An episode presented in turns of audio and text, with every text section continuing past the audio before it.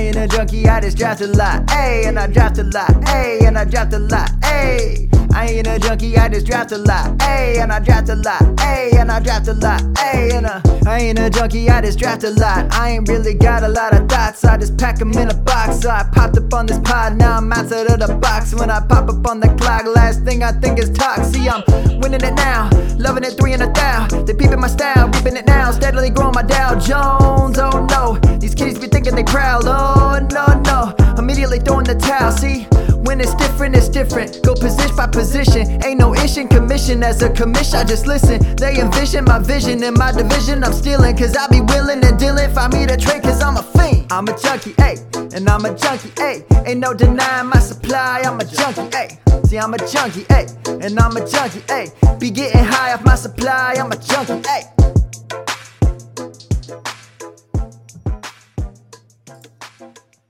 What's up, everybody? We got the Dynasty Junkies for you here live on Thursday night at 9:30, just like we scheduled, just like we're supposed to be. That never happened.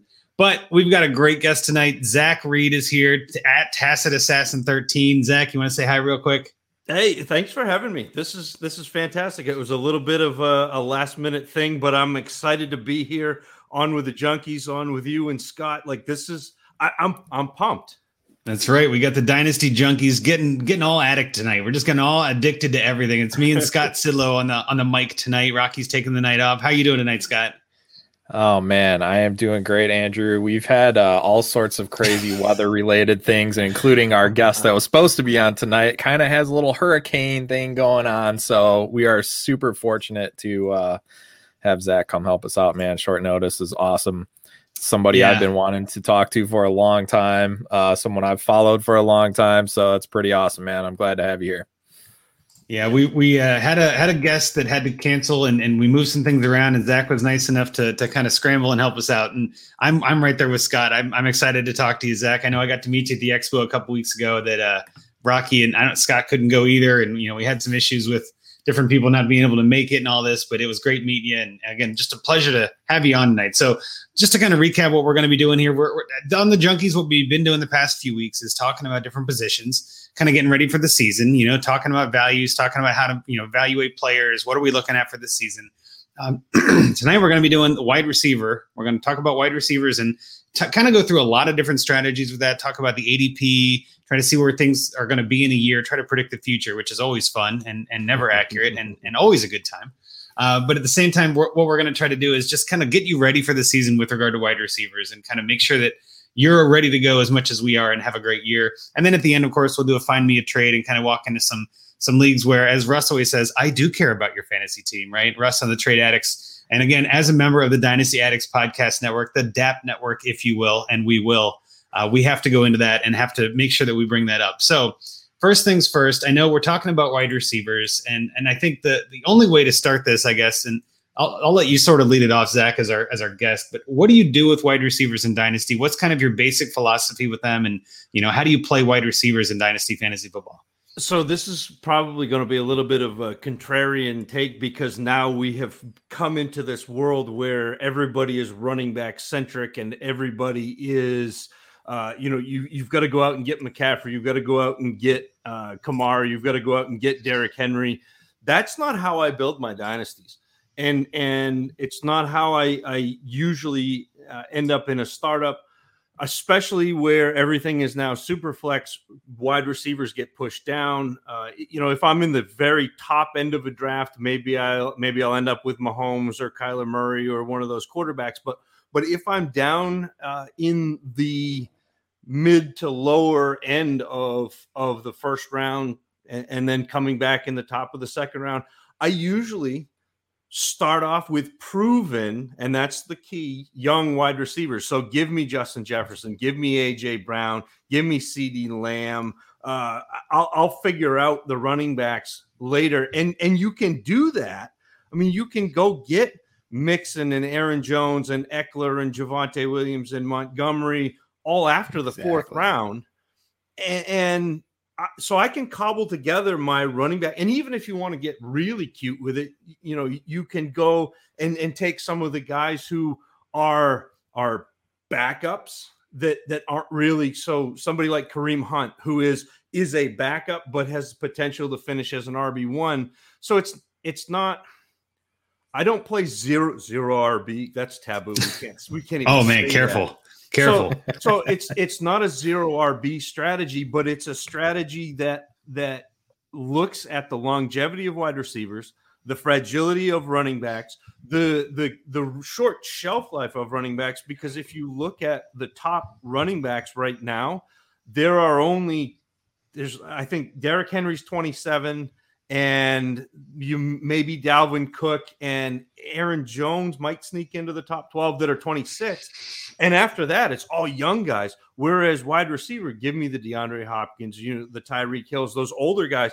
And and if you get somebody at, like a Justin Jefferson or AJ Brown or CeeDee Lamb now, then you have them to build on and build on and build on.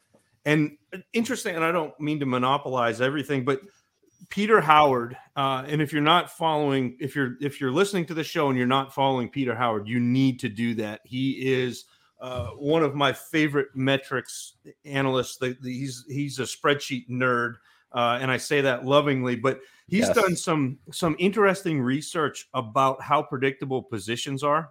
And you know, top twelve, we're about the same between running backs and, and wide receivers year to year. But within the top five, we are 80% better at predicting wide receivers, those top five wide receivers. And so I'll take as many of that group as I can get and and then do the rest of my build later. I'll worry about running backs either, you know, later in that draft or like I always kind of talk about you can you can draft rookie running backs. Yep. They're, they're easily fill inable. Yeah, yeah. Oh, and you and you know when they when they come in, you know they're going to play because they've either got first or second round draft capital. So someone like uh, um, Harris this year, and and and like you're just you're you're like okay, good, great, this is fantastic. Yeah, it's plug and play. Yeah, and so that's the um that's the way I attack it. And again, it's not the only way to attack it. It may not even be the best way to attack it, but it's the best way for me to attack the position.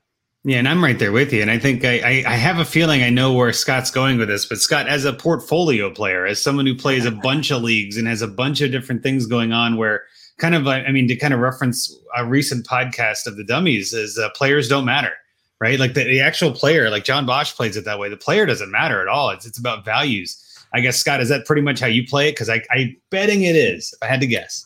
yeah, basically. I mean, that's what it comes down to. Um, you want you want to have some variance, but you don't want to have volatility. And there's too much volatility with running backs. And Great so way to put it. Yeah, there is a difference a too. Of my rosters that, I mean, a rebuilding roster. My my best running back might be like Phillip Lindsay, just to have someone to start. You know, like literally because I don't I I don't care.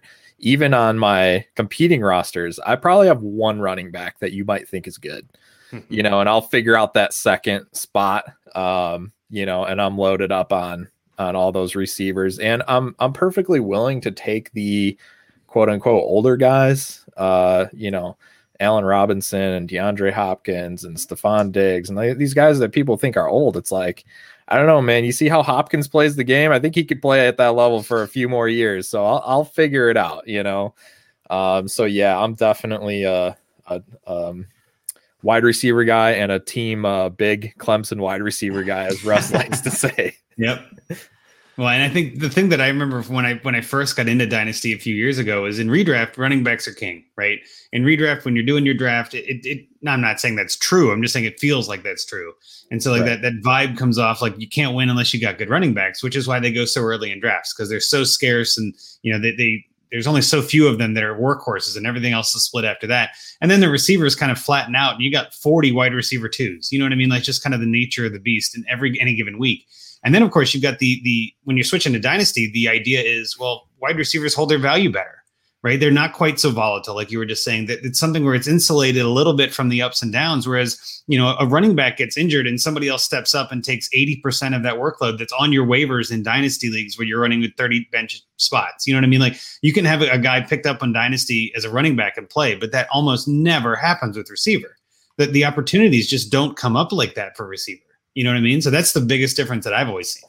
Yeah, I always talk about running back versus receiver with with attacking that backup as uh, running back is uh, an elevator and receiver is an escalator.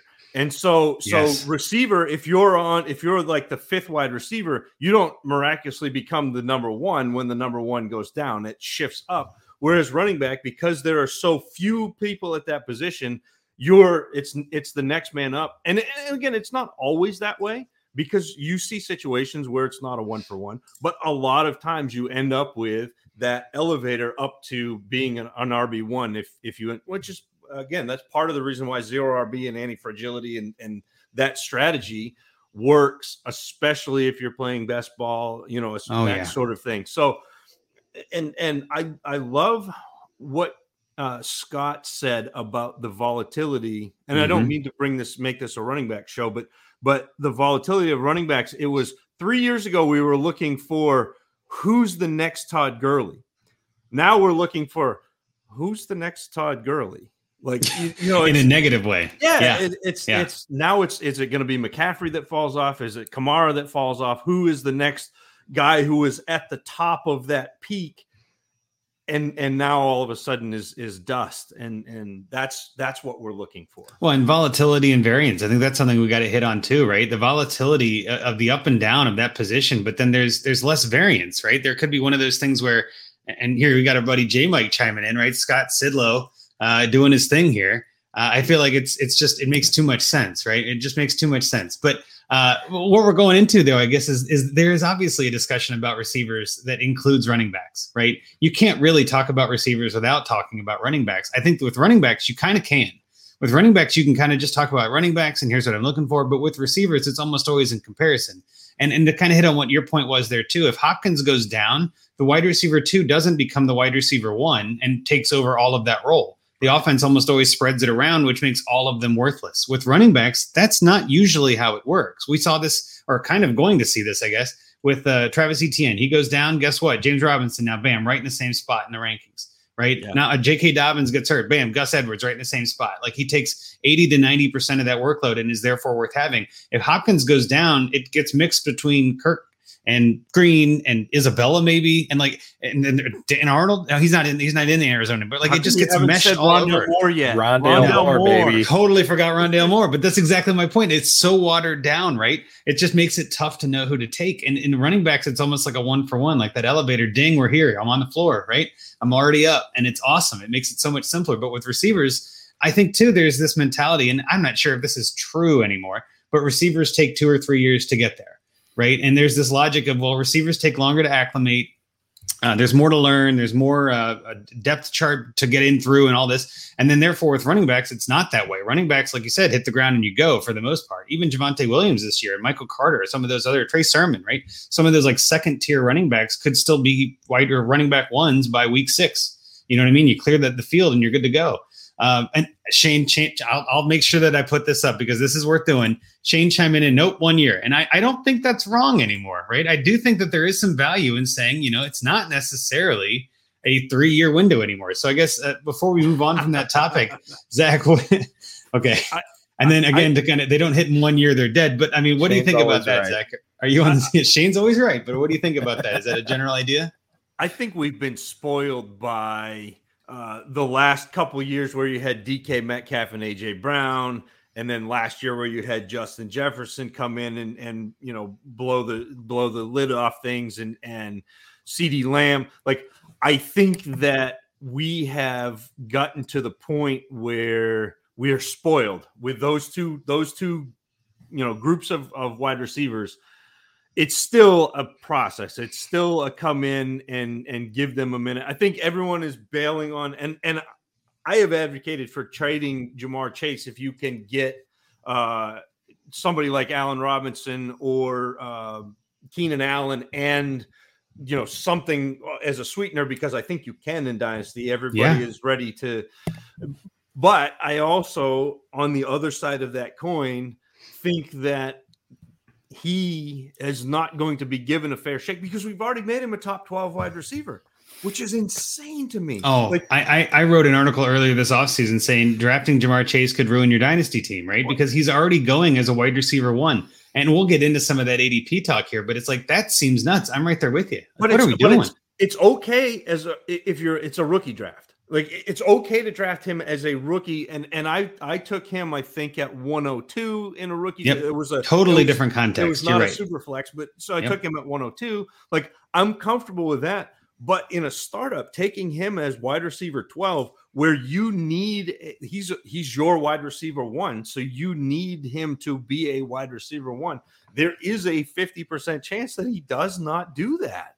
That's and- brutal for a receiver at that stage. And, and Yeah. so and so to think about, you know, I like we we've gotten so and and I've talked about this on the dummies with micro markets, but it's a similar phenomenon where we've gotten so plugged in as a community that everybody's on Twitter and it, and and and value just goes crazy. And like I remember it was 3 3 years ago after Carson Wentz had his like his rookie season and everyone thought he was going all of a sudden he was the quarterback one after one half of a season. And that like that's really indicative of how we operate uh in dynasty right now is is we're so quick to just anoint these these players who haven't played or haven't played much in the top tier because we're so afraid of missing out on that next Justin Jefferson or the next you know DK Metcalf or whoever that we're we're we're way way too quick to to put players up and way too quick to, to quit on them. Yeah. I mean, we, we want to be that guy that got it right. You know what I mean? That's always what it is. You don't want to be the guy that got it wrong. Scott, I'm curious though, how many Ja'Marr Chase shares do you have across all of your teams? So I have one out of 46. That's kind of what I thought. That's what I thought because Yeah. his price is just not right. You know what I mean? No. Like the, the price is way too inflated. I think I took him and uh, I traded for him in one league, and it it was it was a it was a John Bosch fog of war. You know, one of those leagues where it's just you throw it against the wall, you see what sticks, and I'm like I, I'm having fun with it. I'm, I'm just donating money every year. It's just fun to be a part of it. But uh, at the same time, I was like, you know what? Let me let me take a flyer on this guy. Like my team's not contending, and I was like, I'm right in the middle. I got I got traded for Saquon Barkley when he was hurt last year. I traded for James Robinson, thinking that that was worthless. Oh, and that's come back around. So like all of a sudden now I'm kind of contending, right? So my head's like, well, maybe I trade away Chase, like you were just saying. Like maybe as a contender, I don't want Chase. You know what I mean? Like I think he's I think he's a terrific receiver, and I'm not at all. He is better than I will ever be at this game, right? Like I'm not trying to say he's a bad player. I just think his value on the market is nuts. And I know Scott, as someone who plays the market, I mean, what what should I do there? What do you think I should do if I'm a contender and I have Chase? Am I keeping or am I selling? Well, unfortunately, I guess for his value, um, people are way as always. You know, you react to what you have in front of you, right? And I mean, most people overreact. And so, like, uh, I just pulled up this trade because it blew my mind the other day. But somebody who just drafted Chase, like what a month ago, maybe two months ago, I don't know when this draft was, like June maybe, just traded Chase for Shenault, Evan Engram, and a third.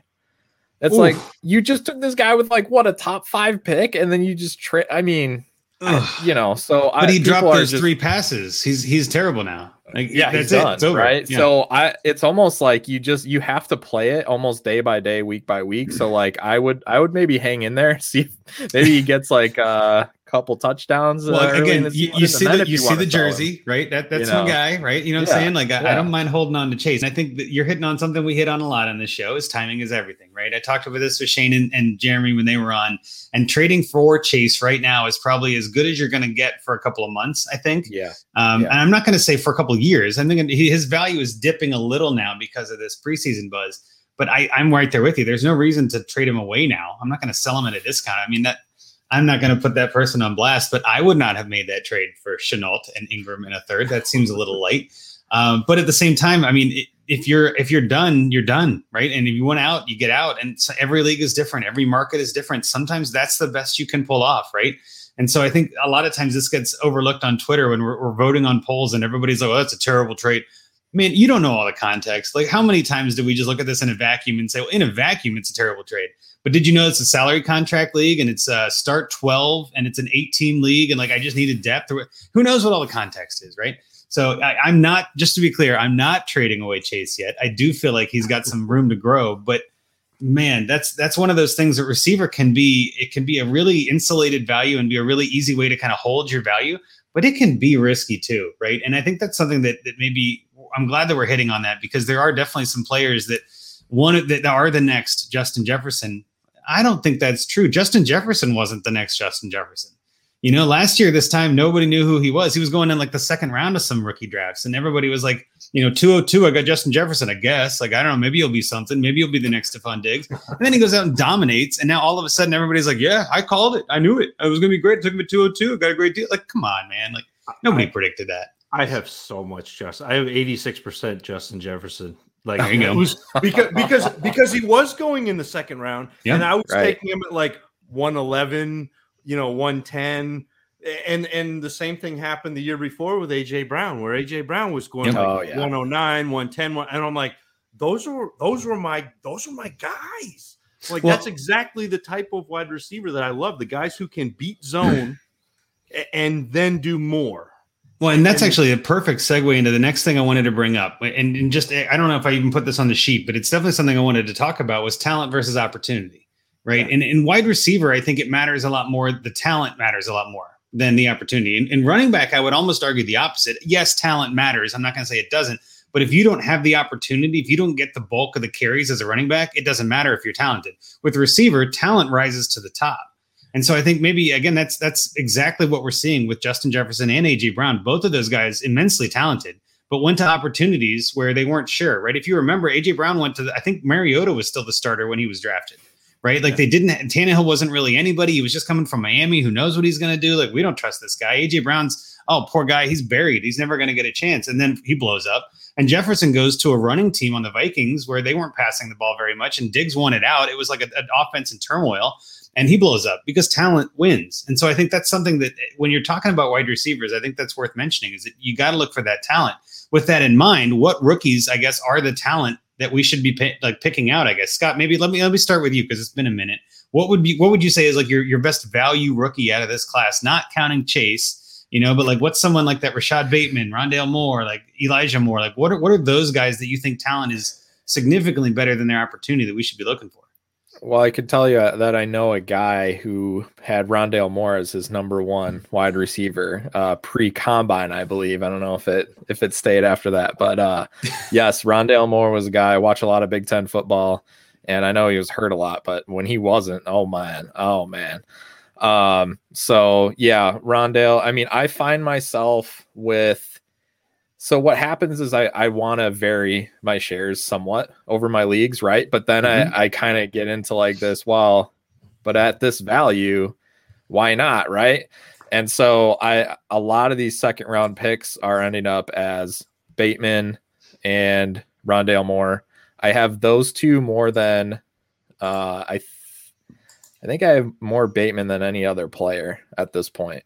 So is he kind of the guy that you're putting your, your chips on and saying he's the guy that's got more I talent? Mean, I guess just because you know I'm not having to take him at five or eight or eleven. You know, I'm getting it like I got him in the uh, the mid second in the last two rookie yep. drafts I had, like 205 and 206. It's like at that point, okay. I mean, he's he's he could be as good as any one of these guys. You know what I mean? Like, yeah, yeah. Or he could be nothing. But hey, I didn't I didn't use the 105 on him. So yeah. uh, it, it's just opportunity cost, I suppose. Um, but That's yeah, ultimately for, what it always comes down to, right? Is like what is it? What does it cost to get them? That that changes everything, right? And Zach, I right. guess are you on that same page with with more? Yeah. So I, am in a league with Peter Howard, and we got to the second round, and he had a pick, two picks in front of me. I love this story. and he took Rondale Moore. And then immediately went to Twitter and said, "You know, Zach, you don't love Rondale Moore because you didn't take him. I took him." To which I responded, well, here's my 2022 first. You know, are, are you going to put up? Uh, you know, because here here's my money, uh, and and he just uh, rejected the trade. He wouldn't do it. He was a he coward. So Peter Howard rhymes with coward, and that's that's that's where we ended up. But yeah, no, I I love Rondale Moore. The landing spot again is a little tough, but it's one of those things with receivers that the It'll talent out. wins out, and again everybody else is going to panic. Everybody else is not going to have patience, and I will have patience, and I will have probably more Rondo, more heading into next off season where I can trade like a, a 22 second and then a piece in the next draft and get Rondale Moore, and I won't even have to have spent my my 22 first because I don't believe he'll blow up this year. I think he'll be good. I think you're going to see flashes this year, but I think there's going to be a little bit of a, a growth both both in Rondale Moore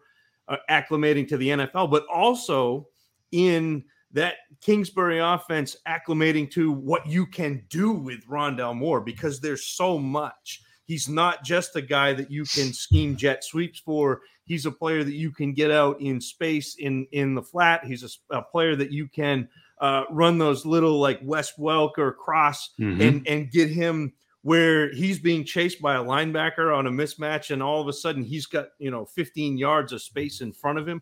Like those are the types of plays that i'm really excited about rondale moore going forward. And i think that eventually you're going to see him drive he's good enough he's going to drive volume and that's going to be exciting. Well, and I think there's something I know we talked. I think we talked about this in the quarterback episode too, where there is a chance that Kingsbury's not there after this year, right? Yeah. And this is something I think that we we we see a lot more when when when regarding wide receivers because sometimes it takes a couple years and their values insulated and they generally have a longer career and all this. That one head coaching change could make their entire value double, right? Yeah. With running backs, it's not usually that much of a difference. You're you're getting the opportunity. So whether they change coaches or not, you're the best running back on the roster. You're going to get the ball, right? Or an injury happens and you rise up. But like with the with the Bateman, and, I think more even is the same thing. Like with the Bateman who's with Baltimore, it's like well that team is most likely going to be running the ball. They're still going to be running. That's who they are. But if they go four and 13 or some crazy thing happens where Lamar Jackson gets hurt, heaven forbid, right? And they have to change their scheme, Bateman could come in and become a beast, right? We see it all the time with receivers because it's more of a scheme fit. It's like a puzzle piece as opposed to just you're the guy, right? And so I think that's something that I, I we've seen it over and over, and yet I feel like I'm still guilty of it. Where I'm like, and, and even Kyle mentioned it here, and I, I put it up on this, but like I, I agree, I hated everybody's landing spot this year but maybe that's a good thing, yeah. right? Maybe that lowers all of their value and you can go scoop up more all year long. You can scoop up Bateman, you can scoop up the other more, Elijah Moore, right? In the Jets. Like that gives us a chance in Dynasty if you're pay- playing that long game and are looking for the future and are not afraid of, you know, not, not, a, not afraid of being wrong, but like not afraid to wait, you know, and just kind of say, I don't mean, I don't mind being wrong now. I'm going to be, I'm to be right later. And that's when it matters. And that's what receivers are really all about in Dynasty. You know what I mean? Yeah, that's it. It's, it's not about being right first. It's about being right last. Yes, or right most. yeah, yeah. Well, yeah. I don't. I don't play enough volume. Like I'm only in six dynasty leagues, so like I don't play the volume. So I'm slacker. I I well, I just that's that's not like I don't enjoy that. I, it's I, not I, for everyone. I, yeah. I, did totally that for kidding. a little bit, and I was like, this is not fun for me. Yeah. What's fun for me is is doing the rookie evaluation and really like deep diving on my teams, and then ending up with with my guys and and and that's where the proof's in the pudding for me is and it and it makes me really hone my process as a mm-hmm. rookie evaluator yes. because yes, now I, the shots that I'm taking like when when I give you my rookie evaluation that's my rookie evaluation that's what I'm going to do on my six teams and so all of the money that I'm putting into dynasty is going into my evaluation and and so you know that if I tell you I think Rondale Moore is good, or I think you know Justin Jefferson is good, or that that I believe that, and and so there's no there's not any fluff. Yeah, and we got Bob here, maybe a lobster league, Zach. I, have heard I've heard talk about that. I've heard, I got a lobster guy, Bob. Come on up. Perfect. Well, but I think the, the thing you're hitting on there though is with with six leagues, your chips are bigger, right? You you only have six yes. shots to get yeah. more. You know, with someone like Scott who's got what is it, 45 leagues or something you're in now, Scott?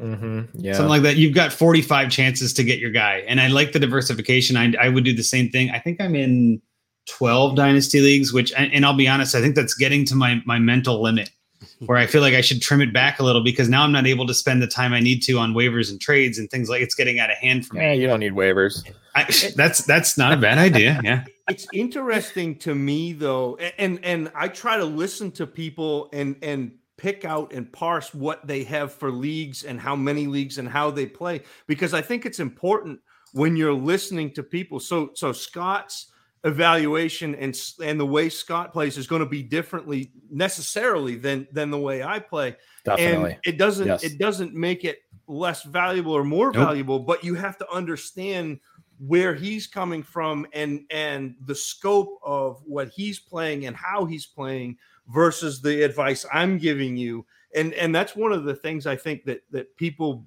miss sometimes. And I, I'm I'm always big into like the mental aspects of this game and and the psychological things. And that's one of the things I think that people miss listening to analysts is who is this analyst and how are they playing? Are they playing best ball? Are they playing, you know, volume leagues? Are they playing, uh, you know, just a few dynasty leagues? Are they playing? And we started out with the dummies kind of trying to be for your home league it's because everybody was talking up here like mm-hmm. everybody's an analyst, which a lot of people who listen to, to podcasts are, but there are also people who are just getting into this Yep. And and if you're if you're talking, you know, at a level way up here, you're missing all of the people Great who point. are in the entry yeah. level. So it's it's important to understand who you're listening to and and how they're attacking the game because there are advantages to be gained from everybody, all for know, sure. all of these different analysts. and to kind of hit on the other side of that too, I mean, someone who who creates content, I'm always worried about who's my audience for this, right? Like, who am I talking to?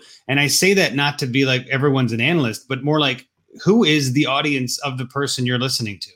You know, that's a vital thing that I think when I started in this, I figured everybody was talking to me, right? I'm a I'm a fan, I'm a user, I'm I'm a player, right? And I'm just listening to everybody. And after a few, I would even say a few years, it took me to realize wait a minute, this person is actually talking to best ball players, which I'm not a best ball player. Or right. this person is talking to someone, and, and Scott, I think, is like this too, or he, he tends to talk to lots of different kinds of angles. But it's like when he brings up portfolio and, and that whole idea of value and, and players don't matter, like uh, like uh, who am I thinking of? Scott Connor is another one of those, yeah, right? Yeah, Who I always come exactly. up with it. John Bosch is another one of those. We're like, there are tons and tons of different ways to play this game, and I love yeah. that but at the same time it doesn't doesn't make the information less valuable it just makes me go okay let me put that in my best ball bucket let me let me put that in my portfolio bucket because there are some times where like there are leagues that are like that where the trades happen all the time and it's just like i need to be able to play it like a valuation i need to be able to be safe with this and take my heart out of it you know what i mean well and and the other nice thing about listening to guys like like scott and scott who who who do our portfolio players who it's it's it's easier for me to set up tiers and say, okay, I don't necessarily need this player because he's very similar to, you know, X, this other receiver. And so if I miss on one in a startup or in a rookie draft, I can I can go and, and make up for it because this is a very similar player, which when I'm doing my rookie evaluation, that's not necessarily what I'm doing. I'm telling you what I think of these specific players. Boom, boom, boom, boom, boom. Whereas the way Scott would approach it is okay, Rondale Moore, Elijah Moore, uh, Bateman are very similar, all going in the same range, all in the same tier. So it's okay if you come away with pivot away. Yeah. Yeah. And, and so, like, that's really valuable to me who gets sometimes a little bit myopic in mm-hmm. in how I'm viewing players. And so again, it's it's important to understand, but it's also important to understand how uh, to use their information to your advantage because oh that's exactly it, it, it. Like, yep. like like Scott Connor's brilliant like I I love a lot of what he says but sometimes he and I get in, in back and forth on Twitter because we're looking at things from an entirely different lens and then I go oh yeah it's because he's playing you know 60 leagues and I'm playing 6 and so that changes the way I value, uh, you know, Justin Jefferson versus he's sitting there going, well, there are there are eight players who can give you what Justin Jefferson gives you. Well, and we had we basically had this exact scenario a few weeks ago, and we had our buddy uh, Chad Parsons on, right? Yeah. Mm-hmm. Because Parsons is like, all right, Sidlow and Connor, you guys are you guys are weak. You're just diversifying. like, hey, you guys will hit on a few, whatever. I'm I'm gonna go get my guys because I know I'm I'm right, and I'm gonna go get and and I get it. I don't disagree at all, but it's just that's you know that's our approach because that's what works across the portfolio. Yeah, it's how you have fun. It's how you like it. You know what I mean? Yeah. That's the thing. And and to kind of reference again, John Bosch put it perfectly. This is a board game, right? Yeah. But it's a board game with 17 different rule books. And none of us are really playing the same game, even though we're all playing on the same board, right? And I love that logic where like you can play this game however intensely you want. Now, obviously, we're the dynasty junkies, right? We're, we're the guys that love dynasty for dynasty's sake, but that doesn't mean we all do it the same way. And I, I think that's something I, I, feel like we, we can kind of wrap this up and move to the next segment in a second here. But and it kind of goes back to our wide receiver discussion, right? Wide receivers are something that we're going to get into more of this, but wide receivers are something that everybody kind of has a different opinion on, right? There are some people that do the the forbidden term of zero running back, and they go heavy at running receivers all the time. And in a startup and dynasty, they'll get nothing but receivers until the eighth round, and then they'll go, or they'll do like hero running back and all these different strategies. Ultimately, it comes down to finding the way to zig when your league zags and trying to find the way to differentiate, make yourself stand out. And sometimes that can be done this way. Sometimes it can be done this way. And I think there's there's value in all of it. And I think that's why I've I've really enjoyed learning more about the game of Dynasty because there is no wrong way. There are multiple ways. And depending on the league, depending on the team, I might change it up. And this year I'm gonna just play valuation. Right. I'm gonna put every trade in a calculator, and if it wins, I'll do it. Right. And I know tr- Russ is huge with this with the outhouse trades where you just put a thing in your league chat and you say, hey, if you send me a thing, I'll put it on Twitter. Whichever side wins, I'll accept. Right. That mm-hmm. that is one way to have fun with this game. Others would say that's crazy. Why would you spend all this time just to trade everything away? Because that's how Russ has fun. Yeah. You know, that's how Rocky has fun. That's how we have fun with this game. And I mean, if you're playing in 45 leagues, you can probably risk it anyway, right? Like, well, okay, helps me diversify. so it kind of adds a little bit of flavor. And I think receivers are an easy way to do that. But let's let's get into this next segment because I do feel like this is where we can get into some of the meat here.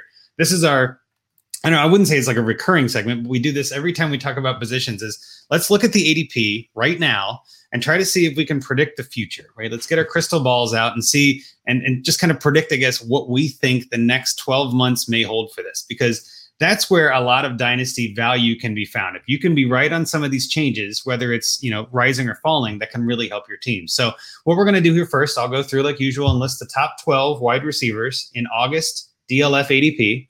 This is uh, you know mostly mock drafts, as far as I understand. That's how they do their ADP every time at DLF, which is fine. There is value in that.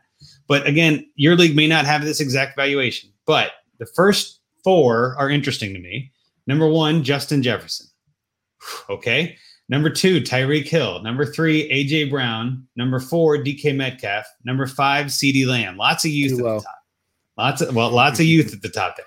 Number six, Davante Adams. Number seven, Stefon Diggs eight Calvin Ridley, nine DeAndre Hopkins, 10 Ja'Marr Chase, whoa, 11 Terry McLaurin, and 12 DJ Moore. Now, I, I have a number of questions and a number of things to talk about here, but Zach, let's kick it to you first. Which one of these 12 will not be there next year this time?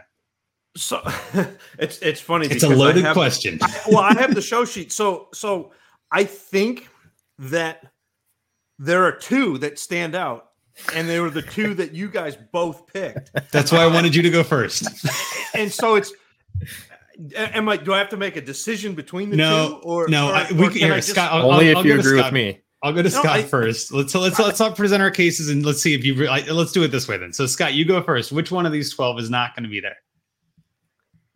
Okay, so for me, I mean, I can I can make the case for several guys here. Um, yep. I actually feel like this might be a fairly stable group more so than the last few years um, when we've looked at this. But uh, for me, it's going to be DJ Moore. And I mean, listen, I'm a DJ Moore fan. Like, it's not I nothing against the guy, but it's just like I don't know. I I said on the the other day on Twitter, I was like, "Is DJ Moore still a thing?" And I mean, I think I I'm pretty Apparently. sure I was murdered right then and there. So, oh yeah. Um, I just I don't I don't know. I don't have a ton of shares of him, but like I feel like my teams that have him, he's just like he gets like eight points every week, and it's like all right, cool, whatever. Like he doesn't have those like blow up games. He's not like a a league winner, you know. And I mean, there's something to be said for those guys, but I just feel like it's it's uh he's like he's very consistent. He's good. They just extended Robbie, right? They just brought in Terrace Marshall.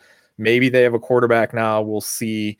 Um, so I feel like he's he's okay. He he's gonna be okay, but I, I don't know that Darnold is going to support three receivers. I don't know that he's going to support two, let alone three. So, um, I, that's that's kind of my best argument. I know it's not a great argument. It's a good argument. argument. What do you think, Zach? I, am I'm, I'm with you. Like I love the idea of DJ Moore. I've yes. loved the idea of DJ Moore for the last three years, but his PPR finishes have been 39, 12 and 23 overall. And points per game, he was 54, 16, and 25. So eh, this is not a top 12 wide receiver. This is not a player that that I'm going to bank on being my wide receiver one. He's a nice wide receiver two or wide receiver three. But the and, and I think part of this was driven that the analytics community was like way in on DJ Moore coming in, and then they were like, "Well, he's going to do it," and then he had a pretty good year, his second year, and they're like, "See, we told you, and it's going to get bigger," and then it didn't, and now you have Sam Darnold, and it's like, ah, I just I can't see him staying in the top 24. Will he kind of be a satellite? Or I mean, the top 12. Will he be a satellite in that top 12? Yeah, he'll be right on the outside. You know, he'd be sure. like the rings of Saturn. It'll be fantastic. But I don't see him in the top 12. Well, and, and, just kind of getting back on what we said, we're talking about talent versus opportunity, and I, I, mean, I don't, I don't dislike the talent of DJ Moore, but the opportunity does have a little bit of hand in that, right? Sam Darnold's not that great of a of an option as of right now, right? Eh, talk to me in six weeks, and he might be QB one, right? Like we see this all the time. But the, the point I was going to make with DJ Moore is if I'm if I'm starting a team, and I do have, I think I have one team where DJ Moore is my best receiver. I don't like that team like I just I don't feel dominant. Like Scott hit on it perfectly. Like I want my wide receiver one to be able to take over a game and score 30 points and get three touchdowns. And I just don't know if I see more doing that. And that's that's one of the issues too with with DJ Moore is the the touchdowns just aren't going to be there. I mean, you saw last year with Bridgewater had fifth through for 15 touchdowns. Sam Darnold's never thrown for more than 19. So it's not like you're not going to have a quarterback come in and throw for 35 or 40 touchdowns. It's not going to happen. Well, if it happens, the story is Sam Darnold, right? Yeah. The story is that Sam Darnold yeah. blew up and oh my gosh, we were all wrong on Sam Darnold. No one's talking about DJ Moore at that point. You know what I mean? Like I I also look at ADP is something that, that, I love that we do this exercise because ADP is is bonkers to me sometimes because it, it's not reality, it's perceived reality. It's almost like a meta meta conversation where it's almost like and, and I'm not I'm not at all poo pooing ADP or, or any of the work that DLF does to get this data or anything like that. I'm not saying it's bad. I'm just saying a lot of times, especially, and I've done a bunch of those DLF mock drafts where it's like well, at this point, yeah, I'll take I'll take DJ Moore. I feel like that's where he should go, and like you're kind of playing the outside game a little bit, and maybe not building your own team. And I think if if it's if it's up to me, and I'm looking at this, and and I'll tell you that there's I don't know two names that I could put on here from the same team on the Bucks that are not on this list, right? Yeah. I, I almost always would rather have one of those two over DJ Moore in Dynasty right now, and Mike Evans or Chris Godwin. And so it kind of boggles my mind a little bit. But at the same time, it's averaging out. This is literally average draft position. This is not every draft. This is not rankings. This is literally where the people think they're going. And so I look at ADP all the time because I want to know where the, the market is. Where can I make an exploit and make a difference yes. and change things? And if the market, and it, that's not to say everyone agrees with this, right? We're talking about how we disagree with this but or at least how it's going to change. But if I see that the market is higher on DJ Moore than I am, all right, I'm gonna go see if I can sell a couple shares and see if I can get, you know, I don't know, trade away DJ Moore for and, and a piece for Calvin Ridley. Or trade away DJ Moore and a piece for Davante Adams, who is tumbling in a way, right? Davante Adams was the number one receiver in Dynasty, I think two years ago, or no, it was like a year and a half ago. And then all last year was dominant. And then there were all these question marks with Rodgers. He may not be there next year. His contract isn't signed. And all of a sudden, Davante Adams is wide receiver six. Well, that drop is something else that you can kind of exploit. It's on that same page. So um, we've kind of talked about mine, but I do want to get into it as we, as you said, both of ours were good. I want to make sure that we cover it. Ja'Marr Chase is the obvious one here, right? Like yeah. wide receiver ten. I'm I'm I'm a Bengals fan. I'm I'm unabashedly a fan of the Cincinnati Bengals, for better for worse. I think Chase is going to have a great career. I do think it was the right pick. I love everything about it but I can't take him as my wide receiver one. That is just way too risky because that to me is his ceiling. Like if you if you're drafting him at wide receiver 10, you need everything to go right. And how many times do we see everything go right? Maybe once a player, you know what I mean? Like at, one time a year it happens. Justin Jefferson, it went all the way right. And that's exactly like we said before. It's exactly what people are expecting with Ja'Marr Chase. I just I'm not going to be shocked if a year from now he's kind of like you said, kind of on that 13 to 15 bubble with DJ Moore right? Looking in and saying, well, I could be, I have some upside, I have this potential, but I just don't see Chase know, performing that well this year to maintain that value. That's really what it is. And the other thing that's scary with Chase is you've got Tee Higgins there. And if Tee Higgins does what a lot of people are expecting Tee Higgins to do and and end up being the one on that team this year, Where does where does Chase go from there? Does he have the ability to then usurp that the you know the target share and and and you know step over Higgins, or is now Higgins the wide receiver one in perpetuity on on the Bengals? And so that like that's a dangerous thing this year if you if you don't think Chase is going to be that top 10 or 12 wide receiver this year, which I think a lot of people are out on. You've got Tee Higgins who can be a very good receiver. You saw him have connection with Burrow. You you know that he is a a downfield, a touchdown scorer, a big bodied guy, a guy who's great on the boundaries. And and so that's a real precarious situation for Chase and his, you know, standing in the top 12. And I'll even just say this I'm very curious to see September ADP. Yeah. Right. I think we might actually see Chase fall out of this already. And I, I think it's the ADP tends to overcorrect. Right. And I think that with the drops and with all the content being out there about, oh man, was this the right pick? And I, I'm, I'm not going to be shocked at all if we see his, his ADP fall to like 20. Honestly, like it could drop crazy low. And kind of what we were talking about earlier, Scott, like now is the wrong time to, to get rid of Chase. If his ADP was 10 when this happened, that would have been the time to get rid of him or when it gets back to this level. Because I do think right. he has a chance to get into this and, and to kind of redo and, and kind of become that ceiling. But you don't usually want to draft a rookie at their ceiling. You know what I mean? Like, so Scott, what are your thoughts on Chase? I know we kind of hit on it before, but I mean, I, am guessing you agree with us that he's the one. he's one of the ones to take out of here, right?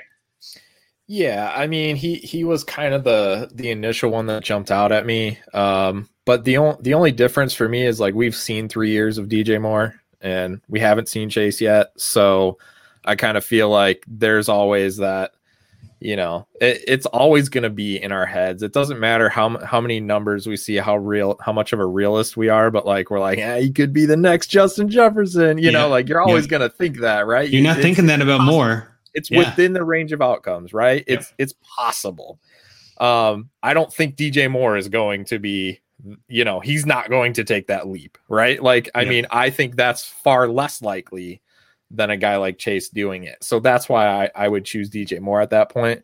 And I mean Chase too, it's like you could you could see maybe the potential of him being your number one receiver at some point, whereas I don't see that ever for DJ Moore at this point. Yeah, I, am right there with you. And so let's, that's let's, that's the you know, but whatever. Well, let's get more optimistic, right? Let's pivot to the other end of this, and and I'll I'll start with you on this one, Scott. And I loved your answers on this, but who in the who is not in the top twelve? Who is not on this list that you think is going to vault up into that August of next year? Who's the first one on this list of two you wrote down? I think both are great.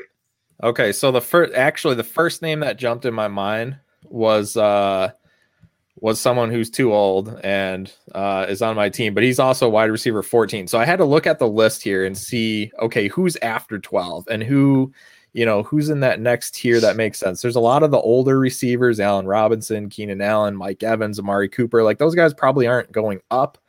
Um, so it's kind of all right, out of these young guys, who's going to make the the big jump? And uh, t- two names just again because of talent and opportunity. Uh, but the first name I put down, I think everybody's kind of on board with, is Jerry Jeudy. Um, both talent and opportunity. We don't know. Uh, I love Courtland Sutton, so I hate to say it, but we don't know how he's going to come back and how he's going to fit with Bridgewater and all that. So, uh, and really, it's his first year because Shurmur uh, took over as their OC last year, and he basically missed the season. So we don't know how Shurmur is going to use him. Um, so yeah, I think Jeudy's got all the opportunity there to to be that uh, target hog. Um, and then I, I, threw in also uh, the Slim Reaper, DeVonta Smith. I just think he's got a chance there in Philly. That connection with Hurts, so much uncertainty with all their other players. I know they've had some guys look good and whatnot, but it's really about the tight ends there. And so if, if we see a receiver that breaks out and that really moves up out of that next like 20 or 30 guys, those are the two names to me that that kind of jump out. I think that's a great pick, and I'll, pivot to you in a second, Zach. I do want to say Jeudy is currently wide receiver twenty, and DeVonta Smith is currently wide receiver twenty six. So they're both, you know, well outside the top twelve. But I think your your name was Jeudy as well, Zach. What do you think about Jeudy this year? Yeah, Jerry Jeudy with a bullet. Uh, yeah. Uh, I, am always on the lookout for players, and, and this is kind of a, a term that I've coined that that can be a one from the wide receiver two position. And what I mean by that is a player yes. like Chris Godwin, a player like Calvin Ridley, a player like Juju Smith Schuster, when you know when he had Antonio Brown on the outside and he was fantastic. Even even Jarvis Landry has become that kind of guy where everyone thought Odell Beckham was going to be the guy in Cleveland, but it's still Jarvis because he drives the targets. Jerry Jeudy is that guy. And and if you don't believe that, last year Jerry Jeudy in Denver had 856 yards receiving as their wide receiver one. He finished six in air yards in the NFL last year, and he Ooh, he garnered a 20% target share of Denver's passes. So that is a fantastic wide receiver who's actually going to benefit from Courtland Sutton coming back. Agreed. Sutton being yep. the being the one being able to take that number one corner and go downfield. It moves Jerry Jeudy inside where he is. When I watched him coming out of college, my my immediate thought was that's Calvin Ridley with more ability after the catch. Like they they were very similar, and it wasn't just the laundry. Like they played a very similar game. They get open versus zone, which is uh, that's something I mentioned on on Justin Jefferson. But this is something that I I look for a lot with wide receivers coming out of college because everybody can to some if you're in the NFL, you're going to be able to beat man coverage. But but playing against zone, understanding the concepts and understanding where there are all zones are cheats. And so in every zone there are going to be lanes and holes because you can't cover the entire field. And so as a receiver, you have to be able to identify where the lanes are and sit down in those lanes to give your quarterback a, an alley to throw the ball in. And that's something that Jerry Jeudy does so well. And then after the catch, he's fantastic. And so that is, and it, people go, oh, he drops the ball. Drops don't matter. Drops do not matter, especially for fantasy football. They don't matter one iota. no, if they did, that would change things, right? If it was like minus one for a drop, yeah. I could see that making a difference. But no, you don't get any negative points for that. no, and, and, if they're still throwing you the ball, who cares, right? Like you're not going to get benched for that. He's too good. Exactly. Yeah. It, it does not matter at all. And so that's that's the guy that is going to everyone is going to look back in hindsight and go, how did we have Jerry Jeudy at wide receiver 20? Well, I think it's it's probably the I think this is uh, again ADP is kind of like crowdsourcing, right? It's almost like we're, we're looking at the the trying to get a pulse of the market. And I think a lot of people were were hesitant to put him. I'm, I'm, and I'm speculating here, but I think a lot of people were hesitant to put him higher because of the whole Bridgewater lock conversation, right? Like there is a QB controversy in a sense. We don't know who it's going to be. I don't. I'm not, I can't really predict either one or the other. Let me just. I'll take someone else instead, right? And I'm I'm with Scott. I think Sutton's a terrific receiver. Uh, and if that third preseason game is any indication, it looks like he's mentally over this hurdle as well as physically. I think Sutton could be a stud. And I, there is actually a chance that Sutton and Jeudy are both in the top 12 conversation in a year or two, especially if I Denver so. goes out and gets a con- gets a, a, actual competent quarterback. No offense to Drew Lock or, or Teddy Bridgewater, again, both playing better than I ever will in my entire life. But I think that if that if that quarterback room gets better, that team is locked and loaded, right? They've got everything going their way with Javonte Williams joining now and and kind of changing in the guard of the running back this year. I think that defense is still pretty stout. I mean, you hit a ton of stats there too, Zach. I think Jeudy is the kind of guy that is it, it could be with a bullet to the moon, right? Like he could be one of those guys in that Justin Jefferson, AJ Brown conversation in the top five. Really, uh, we we have to see it, and I think that's partially why even last year we kind of saw it, and there were definitely some some stats and some like you talked about air yards, some pieces you could pull out of the data that kind of illustrated it, but he still didn't quite finish like we wanted him to, and I think a lot of that is just partially Sutton, but mostly the quarterback. So I, I, don't think that's a bad choice at all. And I think especially if they get a consistent play at the quarterback position, Jeudy's a baller for sure. Um, I'll mention mine, and we can kind of use this to pivot uh, because it is. Here's where it gets funky. I don't necessarily agree with my choice, but I think it's where the market will be. Right. This is ADP. This is not my rankings. That's right? fair. I think ADP will have Brandon Aiyuk in the top 12 by this point next year. I think his hype is is pretty ridiculous in my opinion. And I'm not saying ridiculous negative, but it's insane to watch all the hype. Everybody's talking about him like there is no Deebo Samuel anymore, or that he he is Deebo Samuel from two years ago, right? Like Deebo did the same thing. He made it cool before Brandon Aiyuk did it. Um, Aiyuk had some injury troubles of his own, and that offense is obviously going through a lot of transition. Uh, they'd like to run the ball there too, and, and there's a running quarterback now. I mean, there, there's a whole bunch of question marks, but I all that aside, I just think that everyone loves Aiyuk, and at some point this year, he's going to go off for I don't know eight catches, 110 yards, and three touchdowns, and it, he's just going to be the new dynasty darling even more. And he's going to rise up these ranks because I think there's a couple guys that could fall out. I think Aiyuk is going to be up there, but I don't think he should be. And so this is where it's kind of a counterintuitive logic. I think he's going to be, and I think that's where ADP will put him. But I just I don't know if I would take him there. So what are your thoughts on Aiyuk, Zach? I, think there's going to be enough of a split between Deebo Samuel and, and Aiyuk that he doesn't get up into the top 12.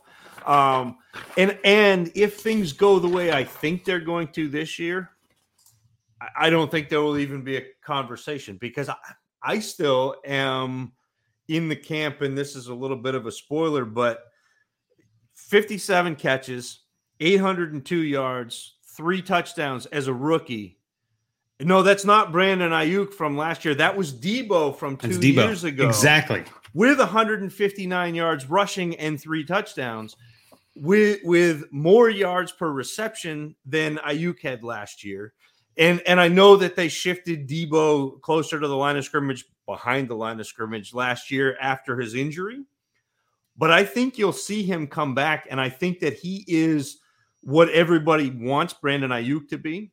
I think he's he's better at that role than Aiyuk is. Aiyuk is very very good post catch. He's very very good. Uh, he's better deep than uh, Samuel is, but I think Samuel just does everything Aiyuk does within 15 yards of the line of scrimmage, turned up to 11. I completely agree, and that's kind of where I'm at with this. And and we were going to use this. I I, I want to use this as the pivot because we want to talk about different players and different situations. And I just feel like the Niners are one of those situations with wide receiver. And you hit the nail on the head. They're, they're kind of stealing from each other. And there's the big fish of George Kittle taking away targets. And there's the big fish of the running backs taking away targets, whichever running back it's going to be. And there's the big fish of the team likes to run, and they could switch to Trey Lance, who may be scrambling more and only throw 12 times a game, right? So like there's all these ands that make it a negative. And that's kind of why I, I I wouldn't say I took the easy way out. I picked someone who I think wouldn't do it, but I also think it's it's where the market is going to go. I do feel like the market is crazy on Aiyuk right now, and I wouldn't be shocked if Deebo gets hurt again and and the offense kind of pivots and leans on Aiyuk. And in a year, we're looking at Aiyuk as a top 12 dynasty receiver, and all of us are kind of scratching our heads like, I mean, I guess, but I, do I trust it? You know, kind of like the DJ Moore of this class. Like he squeaks in, and you're like, I get it, but I don't feel safe with that. That's kind of where I'm at with Aiyuk. I'd rather have Samuel at his cost, right? Yeah. Looking at the two receivers, if you're giving me the option, I'd much rather take a cheaper Deebo Samuel than a somewhat expensive Brandon Aiyuk. You know what I mean, Scott? What do you think about that kind of conversation? So here's here's where we're settling in. Let's let's go. Let's get certain, it. I like certain it. Certain factors come in. Um Deebo Samuel is one of my favorite uh players to watch, like maybe ever. Um the wide receiver position is like that's what I played my whole life. So like that's what I know best um from as far as like what I'm watching. Like you know, I've watched football in my life, right? But can I talk about it like some of these guys can? Like, no, I just I I don't know how to evaluate a quarterback or what you know what I mean from yeah, college to the pros, whatever. But like yeah. a wide receiver, like I can I can just you know I see the routes they're running. I could see their breaks, their hand movements. What are they doing with their feet? All this. I, am watching all this stuff because I did, you know, I did all that. I tried to do all that, right? And Deebo is just so much fun. You know, just get the ball in his hands and let him make plays, right? Um, and I, I liked Aiyuk uh, coming out. So, you know, I mean, obviously, draft capital is a, a big factor. Um, there's two things here for me. So, one is the foot injury for Deebo, not to mention all of his other injuries that he's had over high school, college, and now in the pros. Um, the foot injury bothers me statistically uh, there's not there have been other receivers that have come back. You can you can look it up. It's it's not like it's it's not we're not talking about an Achilles tear for a running back here. Um, which we might get into later. Uh, but it's it's not it's not good. It's not good. A wide receiver having a foot issue is not good. So for a guy that I had maybe 20% shares, um, I I think I have like two left. Uh, I I've I'm out. unfortunately, um, just because of his long term prognosis here. Now, if it comes down to let's let's look at what the 49ers are going to do on offense because we're we're talking about fantasy production, right? Um, I'm a Trey Lance guy. I'm willing to take him at two in Superflex and have, and I have more shares of him than than any other quarterback. I have none of Fields because obviously the Bears will ruin him. Um, but Trey Lance, when he comes in, inevitably at some point, is he going to support a top two tight end and two top 12, 15, 24 wide receivers? Uh, again, I don't know. I don't know how to evaluate South Dakota football. I don't know what he's well, going to be like as a passer. Uh, I know what Shanahan can do, uh, and and now obviously carrying that through so many years, seeing how they utilize the quarterback and the rushing and all that stuff. So fantasy wise, I'm in.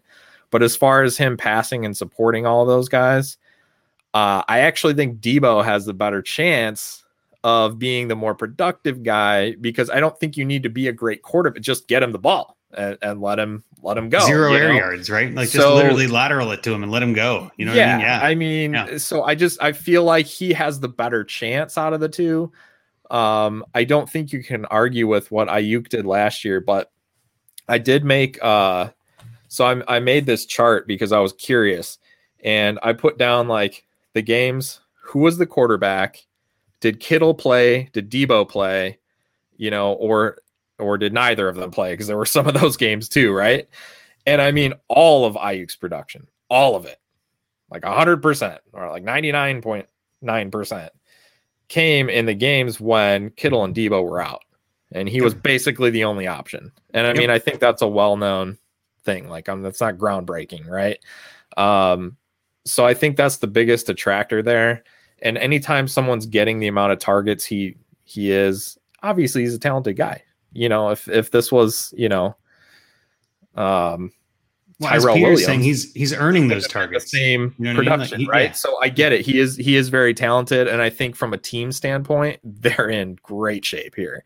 But from a fantasy standpoint, I don't I don't know. I'm just really not. I'm not in. I'm not in on Aiyuk. I don't blame you, and I, like I said, I'm not either. I just feel like the community is is kind of going nuts for the kid. Uh, he did have a terrific rookie year, and I just feel like everybody is ignoring the fact that Deebo did it first, and they're ignoring all the different red flags. And as much as you're in on Trey Lance, we had Nick Whalen on a couple weeks ago, who you know kind of blew my mind with some of this stuff. The real Nick Whalen about Lance.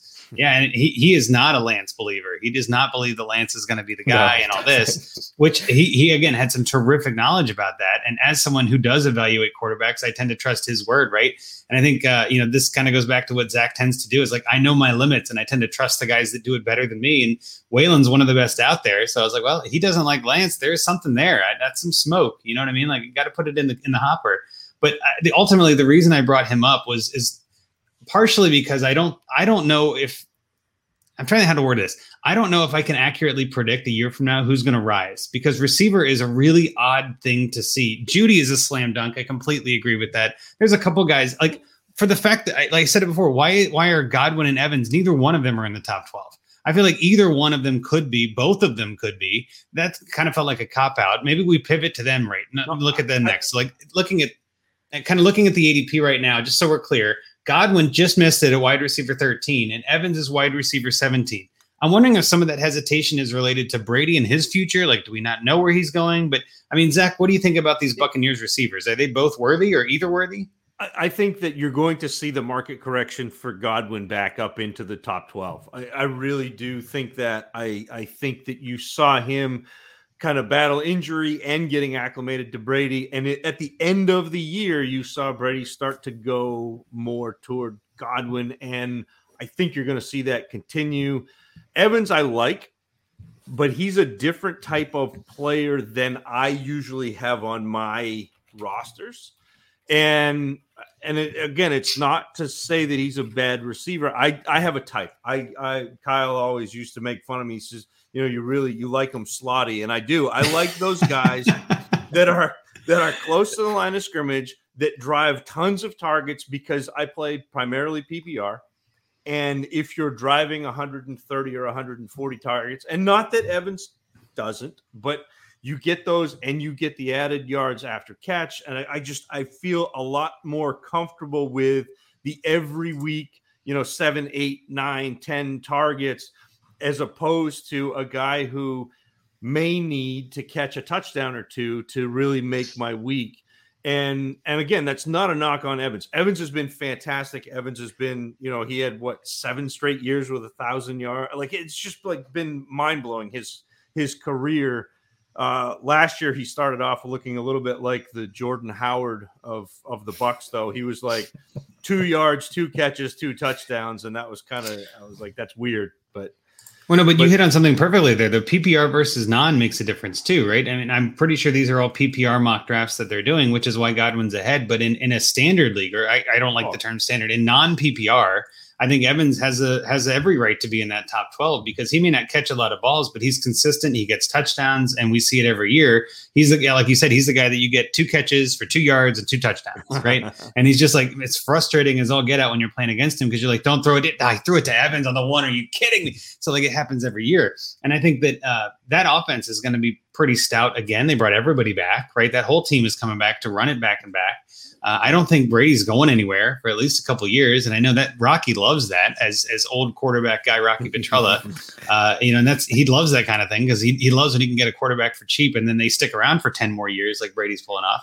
But I mean, I think that Tampa Bay is one of those that I just think is is I don't want to say it's going underrated, but they took a hit this offseason, right? Godwin, especially with you know the franchise tag, is he going to be there next year? Evans is I think 28, like he's getting up there and kind of getting to that cliff, so to speak, that we look at.